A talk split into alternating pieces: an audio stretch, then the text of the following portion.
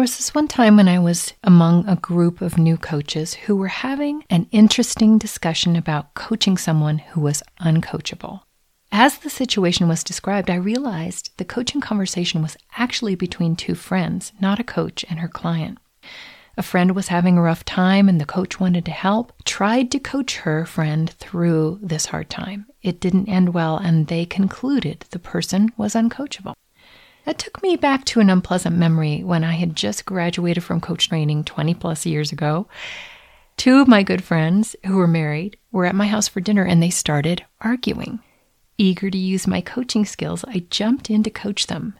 It devolved into losing my friendship for a time. It was a harsh lesson that I clearly needed, and it helped me to understand the ethics of coaching at a deeper level. Are there situations where it's okay to coach without a professional coaching relationship? Let's dig into that. Find the full transcript for this episode and other resources for coaches at prosperouscoach.com slash 252. You're listening to Prosperous Coach Podcast, a free resource for new coaches since 2018, created by me, Rhonda Hess. I have a talent for breaking complex things into easier steps, and I love helping you choose a smart coaching niche and launch your business with confidence.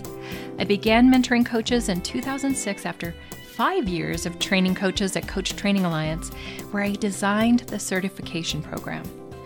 Subscribe to this podcast so you don't miss a thing, and don't forget to go back to the earliest episodes for incremental learning. Now, let's roll this episode.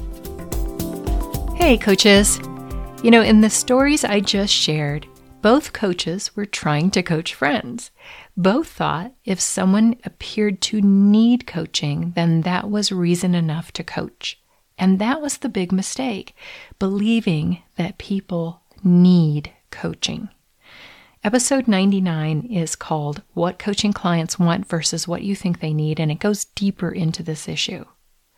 The truth is, no one needs coaching. I know that might seem odd to say, but it's true. Look, I get it. You have this fantastic new skill set. You've learned how to listen deeply. You know how to ask open ended questions. Aren't those skills usable in so many settings? Well, yeah, you can listen deeply to everyone. That's a great service. Sure, you can ask questions when you are curious and use open ended questions to do that. But what you don't want to do is step into the coaching role unless there is explicit permission. One of the reasons why coaching is so effective is the co creative relationship. It is set up between two individuals of equal power. Both coach and coachee are 100% creative, resourceful, and whole. There is no victim and no savior in a coaching relationship. I had to learn this the hard way coaching excels between a high integrity coach and a person who directly asks for or gives consent for coaching for a set period of time on a specific agenda. Ideally, it's a professional fee based relationship with agreements. Those are the healthiest circumstances for the least chance that harm will be done. So, what could I have done better in this situation with my married friends who were arguing? Well, the best thing would have been to stay out of it. I could have provided a room where they could argue in private or gone to another room myself. I could have even suggested we reschedule and lovingly seen them out the door. I cannot see any good scenario where I stick my nose in. Can you? I wish I'd known that 20 plus years ago.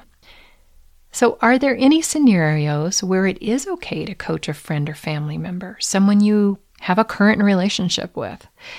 Yes, definitely with consent, but dual relationships are tricky at best and require conscious, careful handling. Now, I have quite a few friends who are coaches. From time to time, we coach each other free of charge. And it always starts like this one of us asks the other for coaching on a certain agenda. Or, during a discussion where it seems appropriate, one of us could ask the other, how can I support you right now? You know, the person might ask with, I could use some coaching. So, how can I support you right now is a really powerful question. It's open ended, It allows for the person to ask exactly for what they want in that moment. And it allows the other person to decide if that is a way that they are willing to help right now. Everybody has consent. And as the conversation goes on, you continue to check in because at some point in time they may not be done and not want a full blown coaching session, but just a little bit here or there. Coaching people without permission won't ever have the desired effect. I mean, have you ever resented it when others try to coach you without your permission? So, going back to the group of new coaches discussing how the friend was uncoachable, I wonder if that was true or if the person was on guard because she didn't give permission to be coached. There are so many reasons someone could appear uncoachable. The first thing to explore is whether their lack of coachability has to do with you, the coach. Were you given explicit permission to coach? How are you showing up energetically in this conversation? Are there any red flags in your integrity? You can feel it if you build that muscle. Is your own agenda manipulating this conversation somehow? That last one is so tricky. Training can only go so far in helping you remove your agenda from coaching conversations. Mastery requires continuous self awareness and staying curious with clients.